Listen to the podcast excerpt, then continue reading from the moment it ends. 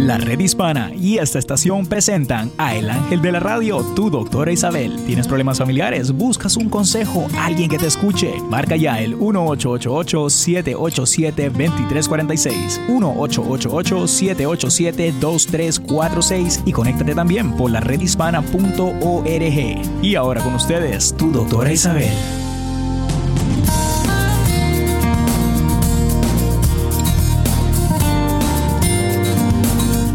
Hola, hola, hola queridos amigos, aquí tienen a su doctora Isabel, como siempre con ustedes por medio que estamos con la red hispana y me pueden llamar al 888-787-2346. Otro día más y en este día quiero hablar con ustedes como el poder vivir cada día como si fuera el último. El principio que permite guiar saludablemente nuestras acciones consiste en vivir cada día como si fuera el último. ¿Te imaginas que este sea tu último día? ¿Qué harías, no? No posponer propósitos ni la entrega de afectos, ni permitirnos graves errores pensando que los conseguiremos mañana. Definimos más que nada nuestras metas y esforzarnos por cumplir y más que nada compartir con quienes queremos y no dejar que se enfríen las relaciones. Yo creo que hay que hacer mucho agradecimiento a todos aquellos que viven con nosotros, vivir el presente y utilizar el pasado solo como referencia de aprendizaje. Esas son las actitudes que uno tiene que tener para poder ser más feliz en la vida. Tenemos que dejar atrás las actitudes negativas. Y les voy a hacer una historia que habla con esto, que precisamente toma esto como una lección. Érase una vez un burro que se cayó en un pozo. Durante horas el burro lloró desgraciadamente, desconsoladamente, mientras su dueño, interesado, sin éxito, sacarlo del pozo. Cuando empezó a anochecer, el campesino, dueño del burro, se aburrió de intentar sacar al burro y tomó una decisión. Como el burro ya estaba viejo y el pozo estaba seco, se dijo que lo mejor sería llenarlo de tierra y taparlo. En cuanto tomó la pala y tiró la primera pala de tierra dentro del pozo, el burro volvió a llorar con un gemido desgarrador. Pero a medida que el campesino fue tirando palada tras palada de tierra, el burro se fue calmando. Sorprendido, el campesino se dijo, bueno, ¿y aquí qué es lo que está pasando? Se asomó al fondo del pozo y se sorprendió de lo que vio. Cada vez que tiraba una palada de tierra, le caía encima al burro, pero éste se sacudía y daba un paso hacia arriba. El campesino siguió tirando tierra adentro hasta que muy pronto vio aparecer la cabeza del burro por la boca del pozo. Apenas llegó al nivel de la superficie, el burro salió corriendo y gimiendo, pero esta vez de felicidad. Esta es una divertida historia. Ilustra una verdad fundamental. La vida siempre nos va a poner obstáculos de por medio, ya sean paladas de tierra o disgustos y problemas. Esto es algo que no podemos cambiar, pero lo que sí podemos cambiar es la actitud con la que afrontamos esas dificultades que nos tira la vida. Así como el burro de la historia, debemos aprender a encontrar oportunidades en los miles de problemas a los que nos vamos a tener que enfrentar. Entonces, sacúdate la tierra que te cae encima y da un paso hacia arriba y hacia adelante. Yo creo que esta historia nos habla sobre lo que es el poder de tu actitud una actitud positiva, una actitud de que cuando tengas un problema, ya sea de enfermedad, de lo que sea, tú vas a luchar por salir adelante. Creo que ese es el mensaje principal. Hay personas que tienen actitudes negativas y yo quiero que ustedes sepan que la actitud sale de un sentimiento. El sentimiento sale de emociones. Las emociones salen de ideas que tienes en tu cerebro. ¿Qué les estoy diciendo con esto? así como pienses, así será tu vida. Si tú miras cada obstáculo como que te vas a morir, como que no vas a seguir adelante, pues te ocurrirá, porque tu, tu mente está dando mensajes ah, esto no va a funcionar, esto no va a funcionar. Entonces eso va a ocurrir dentro de tu vida también y fuera de tu mente. Así que eh, cada aquello que tú pienses, si no es positivo, bótalo, porque tú mismo te estás eh, encerrando en un futuro malo para ti. Sin embargo, cuando tú piensas algo positivo, voy a hacer esto, me voy a sentir mejor con esto, tú vas a ver que vas a seguir adelante. Quizás no es exactamente con lo que tú quieres. Ah, no, yo quisiera un Cadillac, no, yo quisiera un Rolls Royce, yo quisiera. No, es yo quiero sentirme que tengo lo suficiente para vivir. ¿Eh? Eso es fácil de decirlo, porque no se necesita mucho para vivir. Es cuestión de poderse acoger a, una, a una forma de vida más sencilla. Y, y, yo les pido a ustedes que toman esa decisión lo más pronto en su vida. Si les vienen riquezas, qué maravilla. Pero también hay algo que yo aprendí en mi vida. Yo comparto. Hay que compartir. Cuando uno tiene eh, más de lo que necesitas, ¿a quién puedes ayudar? A lo mejor es un hijo que está pasando por un momento malo, a lo mejor son tantas, tantos lugares donde te piden dinero y además investiga bien, como San Jude Hospital, como Misioneros del Camino, como eh, los veteranos paralizados.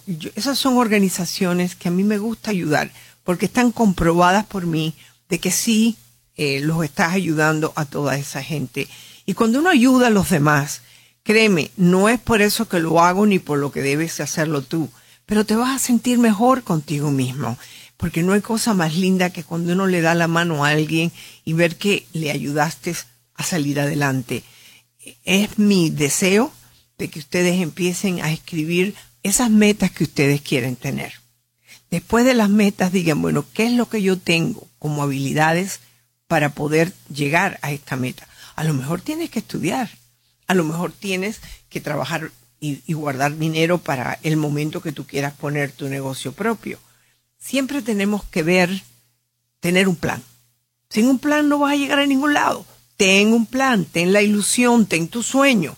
Después tienes que escribir las metas y después tienes que escribir el plan de cómo vas a llegar a él. Y eso es algo que yo aprendí en mi vida. Inclusive, uno de mis libros, que es Los siete pasos para el éxito en la vida, habla precisamente de eso. Imagínense que ustedes que usted fuera un campesino, ¿no? Y quieres hacer una, una siembra, ya sea de maíz, de papas. No hay que preparar el terreno, no hay que hacer los, los surcos para poder poner lo que tú quieres sembrar. Hay que echarle agua, ¿verdad? Todo es un plan, todo necesita un plan y no puedes sembrarlo en el medio del invierno. Tienes que sembrarlo cuando te lo permite eh, esa estación y eso que tú quieres hacer. Es importantísimo instruirse. Hoy en día tenemos la facilidad de poder entrar en, la computadora, en la internet y encontrar información sobre todo. Pues haz lo mismo. ¿Cómo puedo arreglar esto? ¿Cómo puedo llegar a este fin? No lo vas a hacer en seis meses, en tres meses, pero sí lo puedes lograr en tres o cuatro años. Si es que es una carrera universitaria, si es que tienes que guardar dinero para poder aprender. Muchas personas quieren abrir un restaurante y nunca han trabajado en él. Primero trabaja, mira a ver lo que es, te gusta hacer esto, te gusta cocinar, te gusta eh, atender al público, porque si no tienes esas cualidades de atender al público, ni te gusta la comida, ni te gusta tener una variedad creativa de comida, mejor es que no abras el restaurante porque lo vas a cerrar. Es cuestión de saber lo que estás haciendo, por qué lo estás haciendo, y más que nada compartir con aquellos que tienes alrededor tuyo, porque muchas veces tú tienes una idea, pero esa idea la tienes que compartir con aquellos con quien tú vives. Gracias por escucharme, pero llámenme aquí.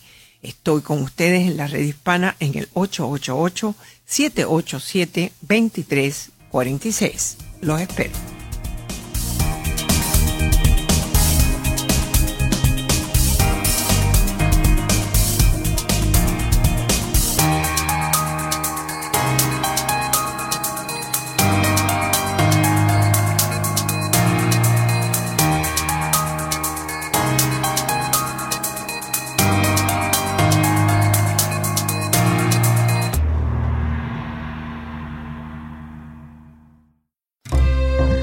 Planeta Azul. El mundo está lleno de aficionados a la naturaleza, desde excursionistas y escaladores hasta observadores de aves. Pero ¿qué ocurriría si todos sus descubrimientos pudieran compartirse en Internet? Cada observación que estos hacen sobre la naturaleza, ya sea sobre la mariposa más peculiar hasta del arbusto más común, puede contribuir enormemente a la ciencia que estudia la biodiversidad. Urubu es la red social global para aquellos a los que les gusta compartir imágenes y datos sobre la naturaleza. Muchos la usan porque quieren registrar lo que ven y aportar información para la investigación científica. En sus casi 10 años de vida, Urubu ha crecido mucho. Ya cuenta con 24.000 usuarios activos cada mes. Si eres amante de la naturaleza, tal vez te interese bajar esta aplicación y compartir lo que tus ojos ven. Para Planeta Azul les habló Joel Enrique Rivera. Un mensaje de esta estación y la redhispana.org. Fuente de salud. Es la doctora Isabel. Hoy todo el mundo está tratando de buscar pareja por medio de online dating. Ustedes saben cómo utilizar un tenedor para picar el bistec, cómo poner en qué mano lo pones, o sea, que hay cierta etiqueta que tú sabes cuando vas a comer. Pero ¿cuál es la etiqueta que hay? ¿Cuál es el protocolo apropiado para cuando estás queriendo buscar a alguien por medio del dating. Por ejemplo, si alguien te contacta y no estás interesado, ¿es que tienes que contestarle? No. Si no has tenido comunicación anteriormente, puedes dejar pasar esta pregunta de él. Además, eso de estarle preguntando dónde trabajas y dónde vives, eh, no se debe hacer, sino que puedes, por ejemplo, decir qué tipo de trabajo haces, qué es lo que te gusta, en qué ciudad te gusta vivir, pero más de ahí, no, hasta que no haya cierta intimidad. Mucho cuidado con el online dating. Un mensaje de esta estación y la redhispana.org. Minuto informativo.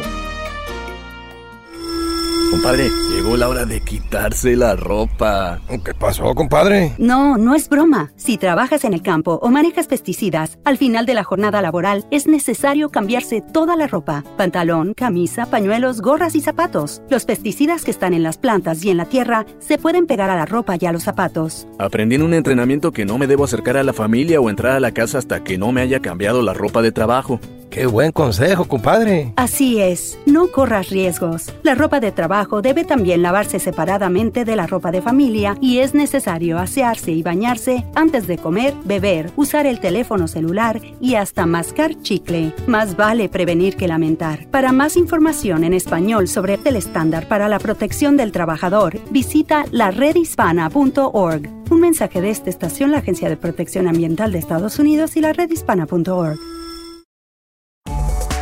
Fuente de salud. ¿Y si muerdo la manzana? ¿Qué hago? Todos tenemos tentaciones y debilidades cuando de comer se trata. El que te deje un gustito de vez en cuando no tiene por qué hacerte sentir culpable. Olvídate de la culpa y sigue estos consejos. Número uno, incorpórate rápidamente a tu estilo de vida. No hagas de este acto un hábito. No caigas en estrés, no te deprimas, pasa la página mañana es otro día. Número 2. Aumenta la porción de vegetales después de haber caído en la tentación. Esto provoca que tu cuerpo libere toxina y limpies tu cuerpo. Número 3. Siempre es importante mantener tu cuerpo hidratado tomando abundante agua y más si has caído en la tentación. El agua siempre te ayuda a mantener tu cuerpo limpio. Y finalmente, búscale un sustituto más saludable a tu tentación. Un mensaje de esta estación y la Saber es poder. Los riñones son los órganos que se encargan de filtrar la sangre para eliminar las sustancias tóxicas del organismo y producir, entre otras cosas, la orina. Los riñones pueden hacer su trabajo con apenas un 20% de su capacidad. Por eso, pueden pasar desapercibidos si tienen alguna lesión o si los sometemos a constantes daños. El equipo de Sana Sana comparte en inspirulina.com algunas medidas para cuidar los riñones. En primer lugar, toma suficiente agua. Esto ayuda a que mejores tu diuresis y ayuda a evitar la formación de cálculos renales. Segundo, no te excedas en el consumo de proteínas. Recuerda que en gran cantidad en tu dieta, las proteínas elevan los niveles de ácido úrico, la presión arterial y la posibilidad de piedras en los riñones. Y tercero, aumenta la ingesta de vegetales y frutas de colores, sobre todo las que son ricas en antioxidantes, minerales y vitaminas, porque así se minimizan los riesgos de cálculos renales. Un mensaje de esta estación y la redhispana.org.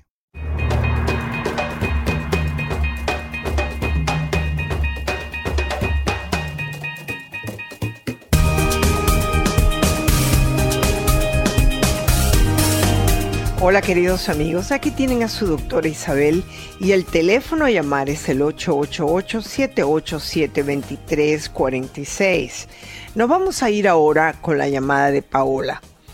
Hola Paola, ¿cómo estás? ¿En qué puedo ayudarte? Hola mi doctora hermosa, Dios me la bendice hoy y siempre. Gracias mi amor. Ah, mm, tengo un hijo de 20 años que está en la universidad, eso es lo mm, que tiene muy bien, es muy buen estudiante. Pero en la casa es un desastre. Me cuesta mucho trabajo para que él mantenga su cuarto ordenado, para que hay un baño allá arriba donde él es el único que lo usa y batallo mucho para que él lo limpie. En la casa no hace más nada, más que su cuarto y el baño y, y me cuesta mucho. Ah, no trabaja, su papá tiene un negocio y solo le pedimos que le ayude una sola vez por semana. Y es, es un batallar, lo tenemos que levantar, yo le preparo el desayuno, pero... ¿Qué pasaría? perdóname, ¿qué pasaría si tú no le preparas el desayuno? Ah, es que él se prepara el lonche y a mí no sé qué me da no prepararle el desayuno. Pues quítate, pues, no, no, yo creo, yo creo que de aquí en adelante tú vas a hablar con él de esta forma. Tienes dos meses para enseñarme que tú eres responsable de ti.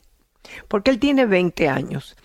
Yo tuve esos 20 años. Yo estudiaba en la universidad. Es más, yo me casé, tenía un hijo y estudié en la universidad. Yo limpiaba mi casa, cocinaba. Es verdad que mi compañero me ayudaba, mi esposo, el padre de mis hijos.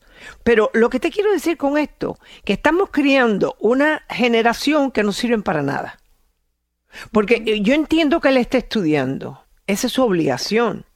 Pero si él no estuviera en tu casa y tuviera que estar en un, uno de estos lugares universitarios, sí, muchos de ellos da asco entrar porque ni limpian los baños ni hacen nada. O sea que es tu obligación como madre de decirle, tienes dos meses para que tú, a mí no me importa, pero una vez a la semana limpias el baño, que es el único que tú usas. Una vez a la semana. Ahora me vas a decir cuál es el día que tú lo vas a limpiar. Y le pones todas sus cosas para que él pueda limpiarla. Le digo, yo lo estoy haciendo para enseñarte porque tú no te vas a quedar aquí el resto de tu vida le tienes, le tienes que hablar de esa forma, le tienes que hablar con aquella forma de que enseguida que tú puedas encontrar un trabajo donde te puedas mantener después de los estudios, tú te vas. Porque si ya no he te llegado a ese punto, doctora, donde le digo, es que ya no puedo, Alan, no puedo porque no me, no, o sea, no quieres cooperar conmigo y es que no vive aquí, doctor, o sea, él nada más está por las vacaciones. Y me dice, es que cuando yo no estoy aquí, tú no me tratas así. Le digo, porque no veo cómo vives, Alan. Pero no puedo creer que un muchacho de 20 años pueda vivir en este desorden. O sea, no lo entiendo, doctora. Y a veces entonces tengo que cambiar. Eh, no, no, ya entonces tengo que cambiar lo que yo te dije. Este está de vacaciones aquí. Le dice, tú estarás de vacaciones, pero yo no estoy de vacaciones. ¿Tú trabajas? Yo sí. Ok, entonces si tú trabajas y me imagino que estás ocupada, si tú no limpiaras la casa, ¿qué tú crees que pasaría con tu marido? Pues si no, no más, no correría, no fluiría igual. Ok, ¿y qué hace tu marido para ayudarte? Eh, es lo que les digo, que su papá a pesar de que llega cansado me ayuda, que porque él no, no aprende de eso. Bueno, dile que de aquí en adelante, estas son las últimas vacaciones que él pasa contigo. Dile, tú tienes que aprender a ser responsable de tu limpieza. Yo no sé cómo tú vives en la universidad, pero sí te puedo decir que tienes que ir a ayudar a tu padre. ¿Quién está pagando a él los estudios? Él, gracias a Dios, fue uno de los top del 3% que se graduó de su de su escuela doctora y le dieron aparte ayuda, o sea, tiene unas becas y tiene ayuda. Ok, eh, ahora, espera, espera, espera, pero yo quiero tener la quiero aclarar esto a los padres, porque esto sí sé. Él le dieron una ayuda y le dieron una beca, pero en alguna de esas cosas ustedes tuvieron que firmar papeles. Eh, sí, pues nos piden nuestros impuestos. Ah, ok. ¿Y a quién es responsable de eso que tú firmaste, mi amor? Pues nosotros. Ah, ahí es donde yo quería llegar. Ahí es donde yo quería llegar. Tú le puedes empezar a él decir, yo estoy muy orgullosa de que estudies, de que te has ganado estas becas, pero no te olvides que esta responsabilidad que tú nos diste a nosotros es algo que yo no estaba contando. Porque tú estabas contando con esto. No, y sabe qué es lo que él me dice, doctora, que antes yo diga que él ya me está ahorrando todo eso porque él, este, que ni siquiera estoy pagándole la carrera porque él me la está ahorrando a mí. Entonces tú le dices, mi amor, no importa, si tú no hubieras tenido esto, tendrías que ir a cualquier college de aquí, cerca, que no tienes, no tienes que pagar tanto, porque mi obligación es criarte hasta los 18 años. Orgullosa de que puedas estudiar, perfecto. De que te hayan dado una beca, mejor, porque tu mamá y tu papá no tienen el dinero necesario para pagar una carrera que pueda costar hasta 100 mil dólares. ¿Cuánto cuesta al año la carrera de este muchacho? Como 23 mil. Ok, tú pudieras pagar 23 mil dólares al año multiplicado por cuatro. La verdad que no. Entonces, eh, hay que hablar, a los muchachos esto hay que hablarle, no, es que me da una furia por dentro saber que él te ha dicho que, que él te está ahorrando el dinero. En, tú, tú no tienes la obligación de pagarle los estudios. A mí nadie me los pagó, los pagué yo. Y a mis hijos los ayudé en lo, lo, que era el bachelor's, los que cogieron beca magnífico, pero estudiaban y cuando llegaban a la casa tenían que trabajar. Cuando quisieron estar un máster, yo le dije, esa es responsabilidad tuya, no es mía. Entonces hay que hablarles, yo te quiero, yo te amo, estoy, eh, estoy contentísima que estás estudiando, pero tú me tienes que ayudar a mí, a tu padre. Aunque sea una vez a la semana lo que tú le estás pidiendo, ¿no? Solo una vez, doctora. Ok, ¿qué hace él los sábados, por ejemplo? ¿A dónde va él los sábados? Oh, él sale con la novia. Ah, ok. Y es lo que le digo, porque cuando se levanta para ir con su papá, es bien conchudo, doctora, súper conchudo. Y le digo, ¿y por qué no vas para las clases y te das bastante prisa? Y cuando vas con tu papá te tardas mucho tiempo. Tú no pones el horario de tu papá, le digo, él ya necesita irse temprano porque su trabajo está afuera, doctora. Entonces, tú sabes lo que tú le puedes decir a tu hijo también, que no le tienes que decir nada. Es, mira, tú nos tienes que dar las gracias a nosotros porque darte este entrenamiento no te está costando a ti. Porque cuando tú empieces a trabajar en un trabajo regular, tú te tienes que levantar temprano. Eh, es cuestión de no gritarle, sino decirle, tú y yo tenemos que hablar. ¿La novia está estudiando también? También, y ella trabaja también, doctora. ah, entonces estamos viendo que él ve que su novia estudia y trabaja, y él no. Él es un vago, perdóname que yo te diga, es un vago. ¿Cómo se transporta él? Él tiene un automóvil. Sí. ¿Y quién lo paga?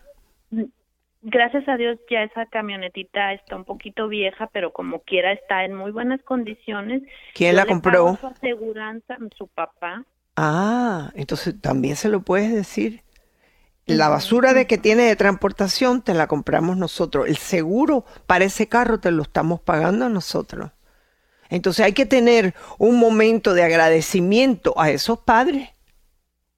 Y ya que él no lo quiere ver, hay que ponerle los espejuelos para que vea. Hay que decirle, esto es lo que los padres estamos haciendo por ti. No te quiero ver una sola mala cara cuando te tengas que levantar a ayudar a tu padre, porque no es justo para nosotros. Si tú has llegado a la universidad y has podido tener esas becas, es porque mamá y papá siempre te han respaldado. ¿Es así o estoy equivocada? Es así, doctora. Entonces está bien que yo le diga, porque me duele, doctora, pero yo ya le dije, yo no te quiero las próximas vacaciones aquí, Alan, porque yo me voy a enfermar, o sea, a mí me... ¿Se lo dice? Díselo. ¿Por qué no? Dile, si tú no eres capaz de hacer las cosas que uno te está pidiendo, las más mínimas cosas, eh, pero le das una estructura, una vez a la semana limpias el baño, tienes que ayudar a tu padre. Punto y aparte Gracias por habernos llamado, Paola. Aquí en la red hispana, su doctora Isabel, en el 888-787-2346. Camino al éxito Vamos, amiga. El sol está bien fuerte en el campo y nada mejor que taquitos dorados de almuerzo. ¡Qué sabroso, comadre! Pero debemos alejarnos de aquí. ¿Ves el rótulo? Aprendí en un entrenamiento anual sobre pesticidas que no deberíamos entrar en un área marcada por un rótulo de no entrar. Tenemos que protegernos y mantenernos fuera de las áreas que han sido rociadas. Nunca les hago caso a esos rótulos. Están colgadas para nuestra protección. Tienes toda la razón, amiga. Más vale prevenir que lamentar.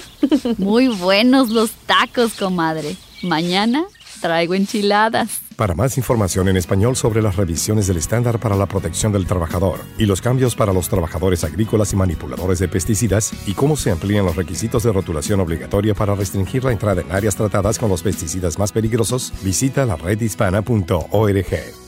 Un mensaje de esta estación, la Agencia de Protección Ambiental de Estados Unidos y la redhispana.org. Saber es poder. Cada año miles de trabajadores del campo se enferman por el uso de pesticidas, pero los estándares de protección de trabajadores del campo buscan evitar enfermedades. Si trabajas en el campo o manejas pesticidas, toma un baño después del trabajo Ponte ropa limpia y lava toda tu ropa de trabajo por separado de la ropa de la familia. No lleves a casa envases u otros materiales del trabajo. Ni besos ni abrazos a la familia antes de bañarte, pero sobre todo, sé cuidadoso siempre. Los pesticidas no se ven, pero están en la tierra, plantas, ropa, para más información en español sobre las revisiones del estándar para la protección del trabajador y los cambios para los trabajadores agrícolas y manipuladores de pesticidas, visita la redhispana.org. Un mensaje de esta estación, la Agencia de Protección Ambiental de Estados Unidos y la redhispana.org. Fuente de salud. Todos sabemos que primero viene el trabajo y después cualquier cosa que esté en nuestro plato. Al final del día tenemos suerte si tenemos tiempo para descansar. Obviamente, mucho menos para hacer ejercicio. Ejercicio no significa trabajo extra, significa una oportunidad para pasar tiempo de calidad o diversión con la familia. Tomar unos momentos para ir a dar un paseo o planificar una actividad con la familia hace una diferencia a largo plazo para mejorar la salud mental de tus hijos y reducir el estrés que se siente a diario. Con la situación que estamos viviendo hoy en día, a veces no nos sentimos seguros andando en la calle, pero si tomas algún tiempo para planear una actividad o buscar actividades comunitarias, tu esposa y tus hijos te lo agradecerán. Es hora de retomar nuestra cultura de salud y vivir la vida más saludable posible para nuestros hijos, familia y nosotros mismos. Visita culturadesalud.org para obtener consejos fáciles de seguir. Un mensaje de esta estación y la redhispana.org. Planeta Azul. Papá, papá, ya es hora de nuestro día en el bosque. Sí, todo listo. Mapa, agua, protector de sol. Yo llevo el agua. Yo los sándwiches. Que no se nos olvide nada. Es nuestra primera aventura. Ah, sí, mi pelota y, y mm, el perro. Con 24 millones de acres de tierra forestal nacional en Oregon y Washington y actividades para toda la familia, el Servicio Forestal tiene todo lo que buscas para crear tu propia aventura al aire libre. Caminatas, acampar un picnic el Servicio Forestal te invita a explorar tus bosques nacionales con tu familia y te recuerda que las tierras públicas están para disfrutar porque nos pertenecen a todos. Recuerda, mantente seguro, prepárate y diviértete. Para mapas o información visita tu oficina local de bosques nacionales. Un mensaje de esta estación y la redhispana.org. Camino al éxito. Beto Pérez es un bailarín y coreógrafo colombiano que en 1990 creó el programa de acondicionamiento físico llamado Zumba, que involucra la danza y elementos aeróbicos acompañados de música. Para que el Zumba llegara a ser hoy un éxito mundial, Beto emigró a los Estados Unidos sin tener un solo dólar en el bolsillo y sin hablar una sola palabra de inglés. Y se presentó ante cuanto gerente de gimnasio se tropezó en Miami. Uno le dio la oportunidad para trabajar como profesor de fitness y ahí comenzó todo. Actualmente, más de 15 millones de personas en 180 países toman clases de Zumba. Ese número continúa creciendo a medida que la empresa otorga licencias a entrenadores de todo el mundo. Como Beto, tú también puedes llenar tu vida de propósitos, ayudar a otros y alcanzar tus sueños. Un mensaje de esta estación y la redhispana.org.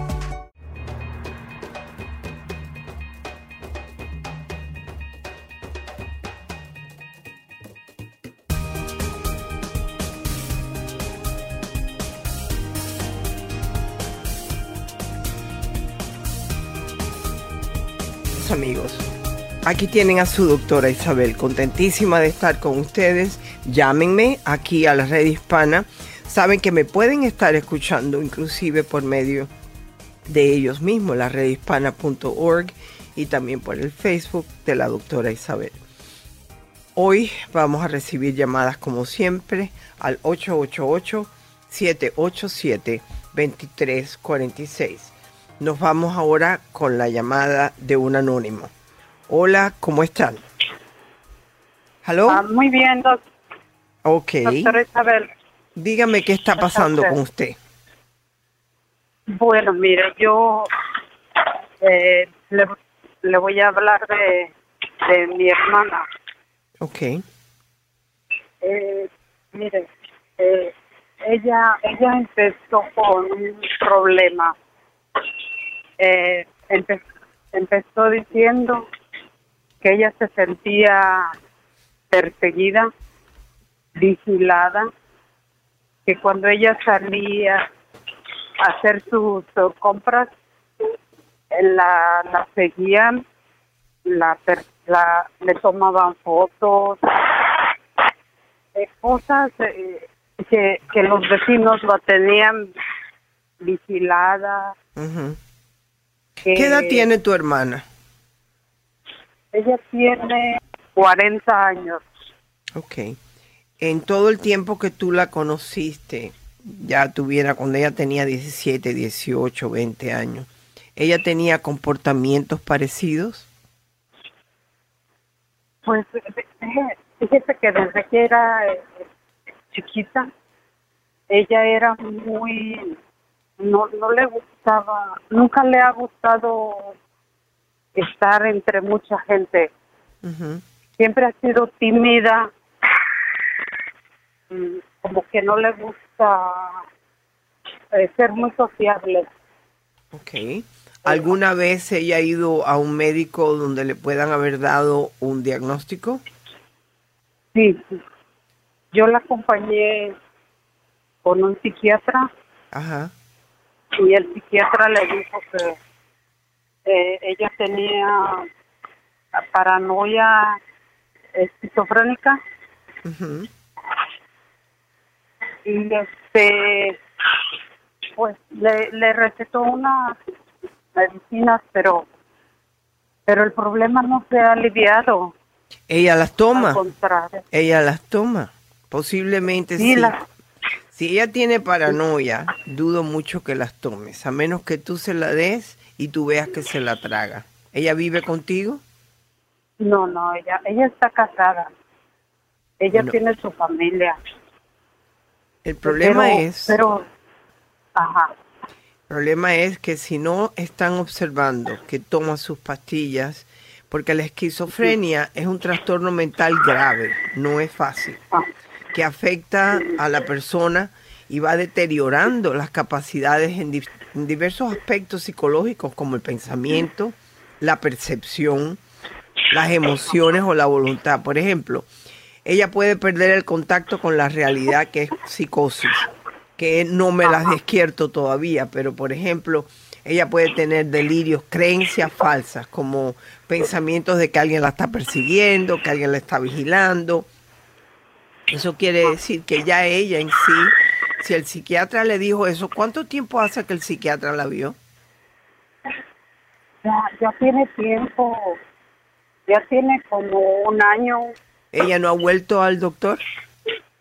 Sí, pero, pero fíjese, hay otra cosa, doctor. Últimamente, ella me ha dicho que ella se siente sucia. Bueno, aparte de que yo creo, yo creo que tiene depresión. Sí. Este, ella dice que, que, tiene sentimientos sexuales. Ah, y ella se siente muy mal por eso, porque dice que esos sentimientos son enfocados hacia las mujeres. que, que, cuando ella ve mujeres, eh, se las imagina desnudas y ella tiene miedo por eso. Por, ella ya no quiere salir a ningún lado, ni a la tienda, a ningún lado, porque ella dice que ella tiene miedo que la gente se dé cuenta de, de, sus pensamientos de ella. Fíjate, nadie puede saber los pensamientos de los demás. ¿okay?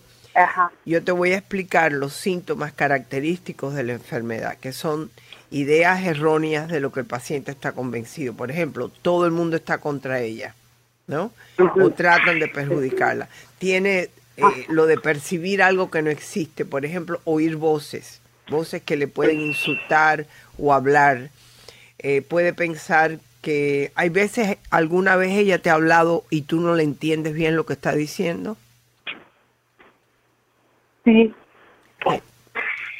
Eso se llama trastorno del lenguaje. También tiene una alteración sobre la sensación y tú me estás explicando de que ella ahora te dice que tiene sentimientos sexuales por mujeres, ¿no? ella no sabe lo que quiere, ella se siente como perdida y efectivamente puede que tenga estas sensaciones sexuales. Todo lo que tú me estás diciendo, además del aislamiento que ella tiene, ella no está tomando la pastilla. ¿Ok? Eh, eh, cuando le dijeron que ella tenía esquizofrenia paranoide, que es la más frecuente, es donde predominan las ideas de persecución o de perjuicio de otras personas hacia ella. Entonces, si no tiene medicina, si no está tomando medicina, se puede poder peor. Y es lo que... ¿Tú has hablado con el esposo de ella? Mucho. Seguido hablo con él. ¿Y qué te para preguntarle cómo está. No, pues que está igual. Pero yo le quiero solamente medicina o ella necesita alguna ella necesita, terapia. Ella necesita dos cosas, la medicina y, la y lo que es la terapia hablada. Porque en la terapia hablada, cuando ella diga, no porque a mí me están persiguiendo, no porque esto, el psicólogo o terapeuta le puede decir, bueno, ¿en qué tú te basas de esto? Y puede tener una conversación con ella, siempre y cuando está tomando la medicina. Si ella no toma la medicina, ella no puede mejorar. Entonces, o el esposo le da la medicina porque ella no la va a tomar primeramente se va a sentir diferente y al sentirse diferente al principio, ella no va a querer tomarla. Entonces, alguien se la tiene que dar. Tú no vives cerca de ella, ¿no? No, vivo, ella vive en otra ciudad. El esposo es el único que puede, con mucho cariño, decirle, bueno, ¿dónde están tus pastillas? Vamos a tomarlas, vamos. Y tiene que hablar con el psiquiatra porque a mí me parece que se está peor, em, poniendo peor. Y mientras más ella se aísle del resto de la gente, más control tiene de ella sus pensamientos. Una pregunta, porque hay cierta predisposición genética. ¿Ha habido alguien en la familia, algunos antecedentes familiares que han tenido algo parecido? Sí. ¿Quién? ¿Quién? Eh, una tía Ok. Una tía y, un hermano. Ok, bueno, eh, eh, es una, algo genéticamente es bien fuerte. O sea que tu hermana ha heredado eso y más adelante tendremos que mirar los hijos. ¿Ella tiene hijos? Sí, tiene dos, tiene cuatro. Bueno, esperemos que se salte una generación. No es que sea absolutamente necesario tener un, familiar eh, esquizofrénico, pero por lo general así es. Acuérdate, la medicina y pedir terapia para ella. Por favor, no esperen más. Gracias por tu llamada.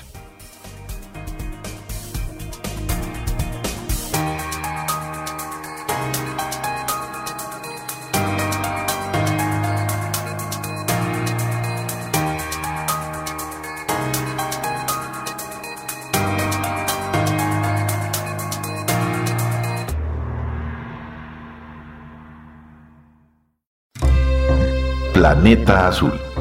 El mundo está lleno de aficionados a la naturaleza, desde excursionistas y escaladores hasta observadores de aves.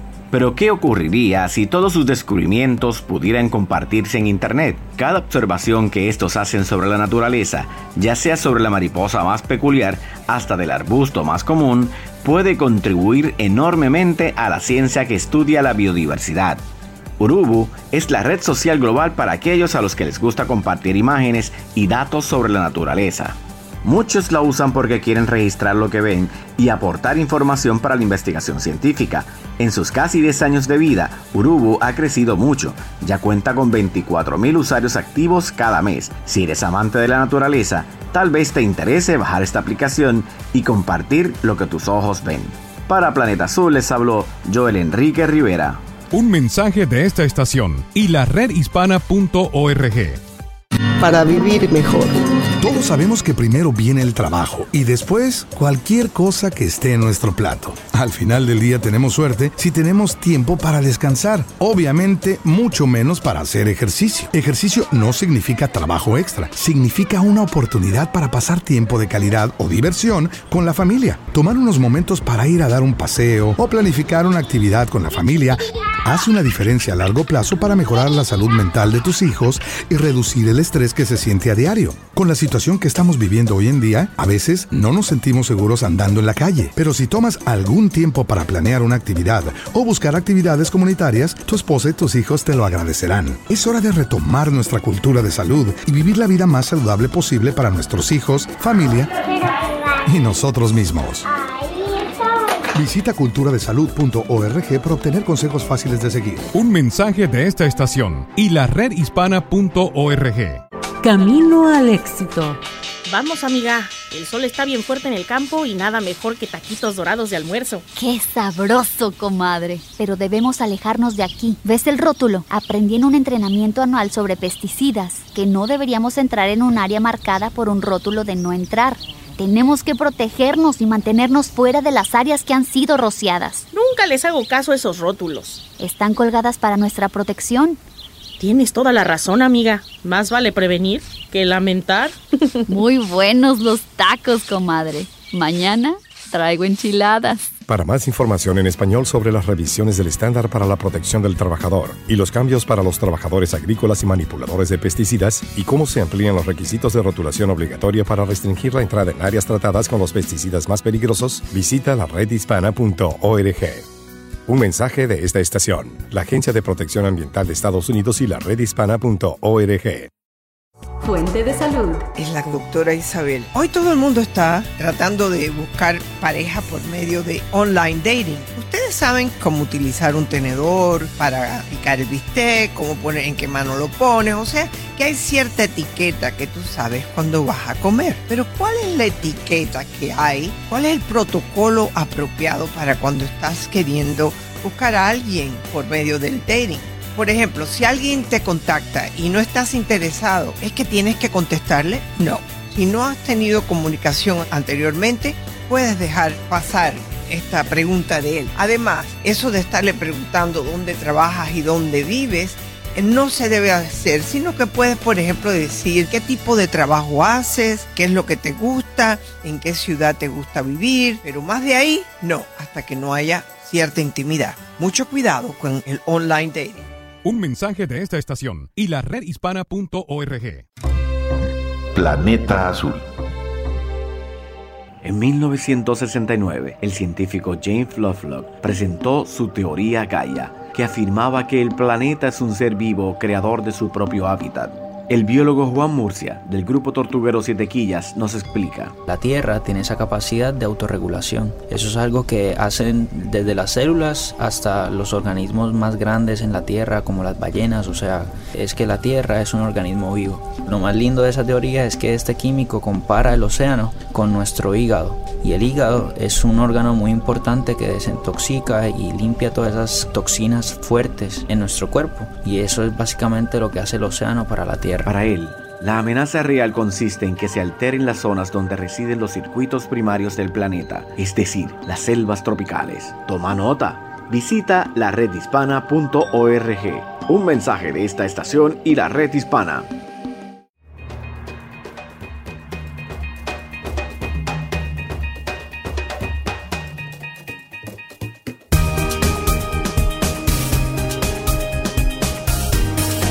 Hola queridos amigos, aquí tienen a su doctora Isabel y estamos en el 800-797.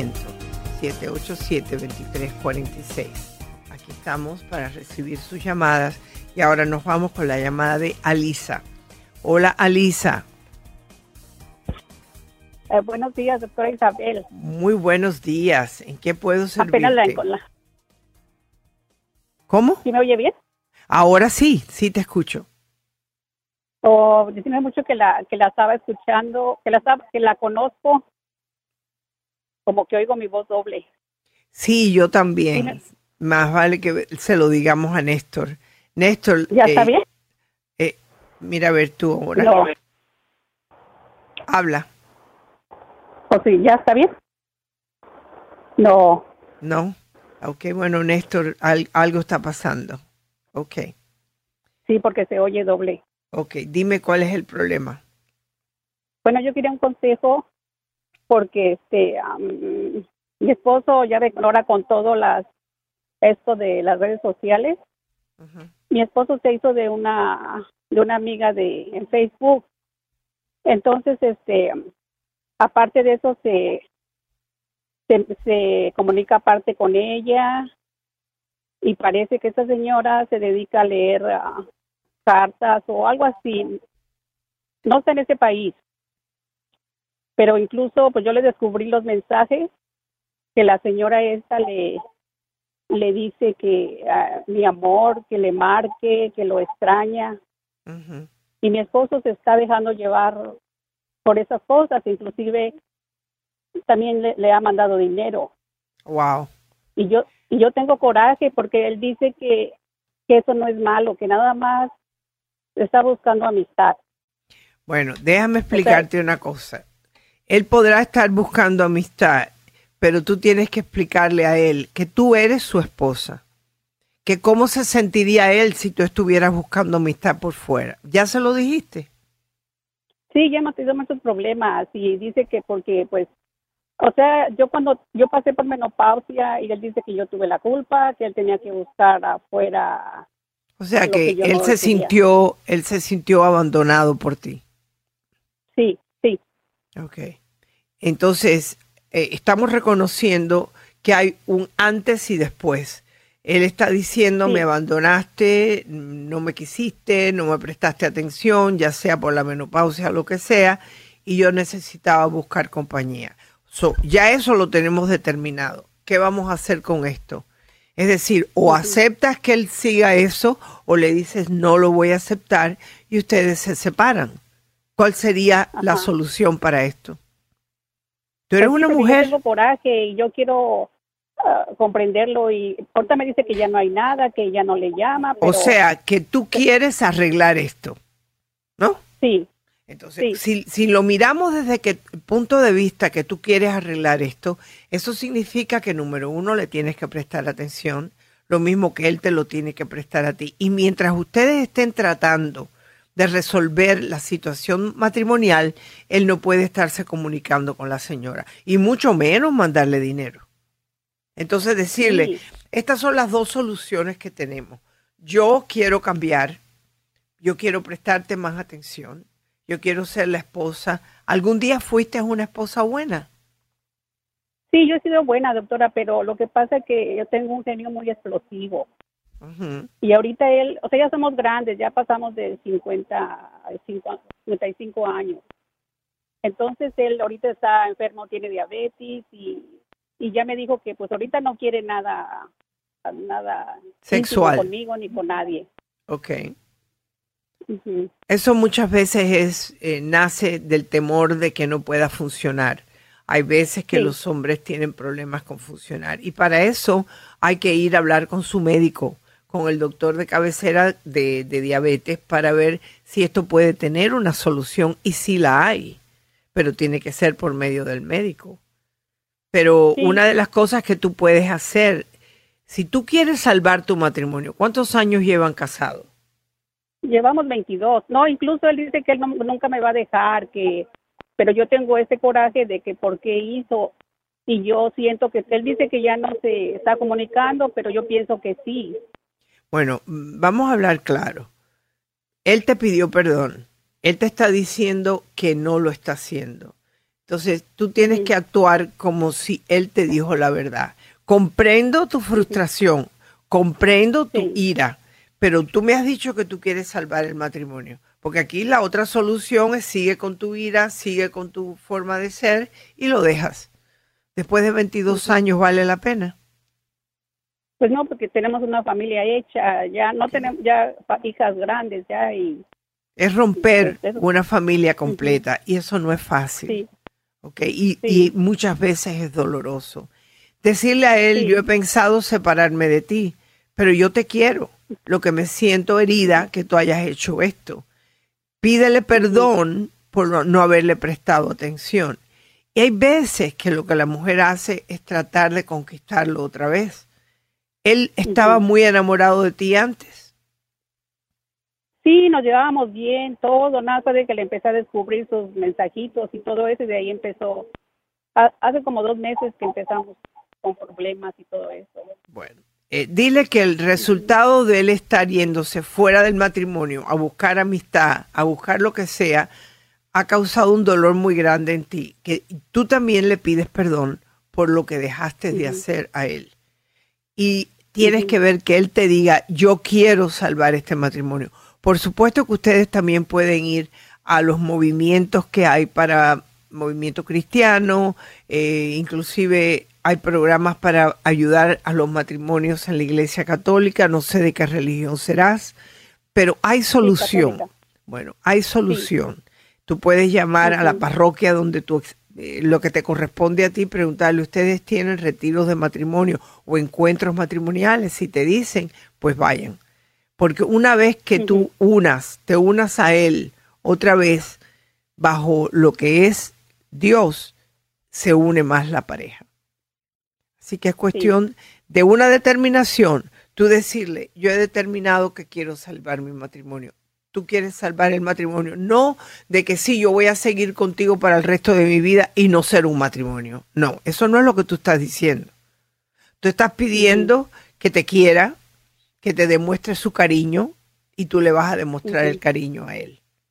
Hay muchas cosas que se puede hacer si él no está funcionando sexualmente. Hay muchísimas. Sí, porque tiene, sí, porque tiene diabetes. Eso yo, yo, yo eso. Está bien, pero hay pastillas para eso. pero hay pastillas para sí, eso. yo, sí, ya, yo ya le dije que vea a su doctor y todo, pero, pero ahorita está como renuente, que él ahorita ya no quiere nada. O bueno, dile que tú quieres salvar el matrimonio y el matrimonio para ti significa caricias y el sexo. Que si él no puede funcionar, tú lo entiendes, pero por lo menos hacer el esfuerzo para llegar a eso. Yo creo que le tienes que hablar claro, porque no me está dando a mí la impresión de que él quiere salvar esto. Una cosa es... o sea, como que no quiere, no, o sea, no quiere hacer esfuerzo. O sea, me confunde porque él dice que nunca nos vamos a dejar y no sé qué, pero yo ah, pienso que lo hace por las hijas. No, si él te está diciendo de que no va a haber caricias, que no va a haber amor, que no va a haber nada de eso, dice, bueno, entonces ¿para qué vamos a estar juntos? nos divorciamos. Yo me siento como que él nada más como tenerle su comida, hacerle sus servicios yo sé. domésticos. Le dices que no. Le puedes decir, al igual que tú dices que no puede haber besos y no puede haber esto y no puede haber lo otro, entonces o nos divorciamos o yo tampoco te voy a hacer la comida ni te voy a servir. Porque esto no es eh, solamente una, lo que tú quieras. Yo quiero salvar el matrimonio. ¿Qué es lo que tú estás dispuesto a hacer? Háblale de los encuentros matrimoniales no dejes de hacerlo. ¿Ok? Me, me, haces el favor de dejarme saber cómo te fue esto. Llámanos aquí como siempre a la red hispana y yo me despido de ustedes como siempre. Hasta mañana y que Dios los bendiga.